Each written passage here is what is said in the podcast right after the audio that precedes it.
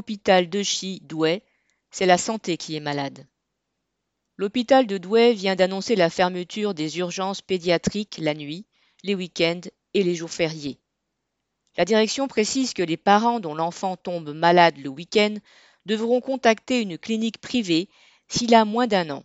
Sinon, tenter de trouver une place pour lui à Lens, Valenciennes ou Arras, à 40 km.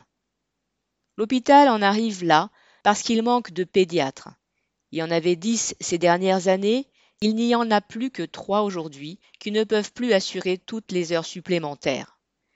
Le recrutement ne peut pas se faire tout de suite, car il n'y a plus de médecins spécialistes formés en nombre suffisant. C'est évidemment la conséquence de toutes les restrictions budgétaires qui ont frappé la santé depuis des dizaines d'années. Tous les gouvernements successifs ont fait des économies sur la santé, quitte à mettre la population en danger. Aujourd'hui, dans le Douaisis, c'est au tour des enfants d'être menacés. La santé ne doit pas être soumise aux calculs financiers. Correspondant Hello.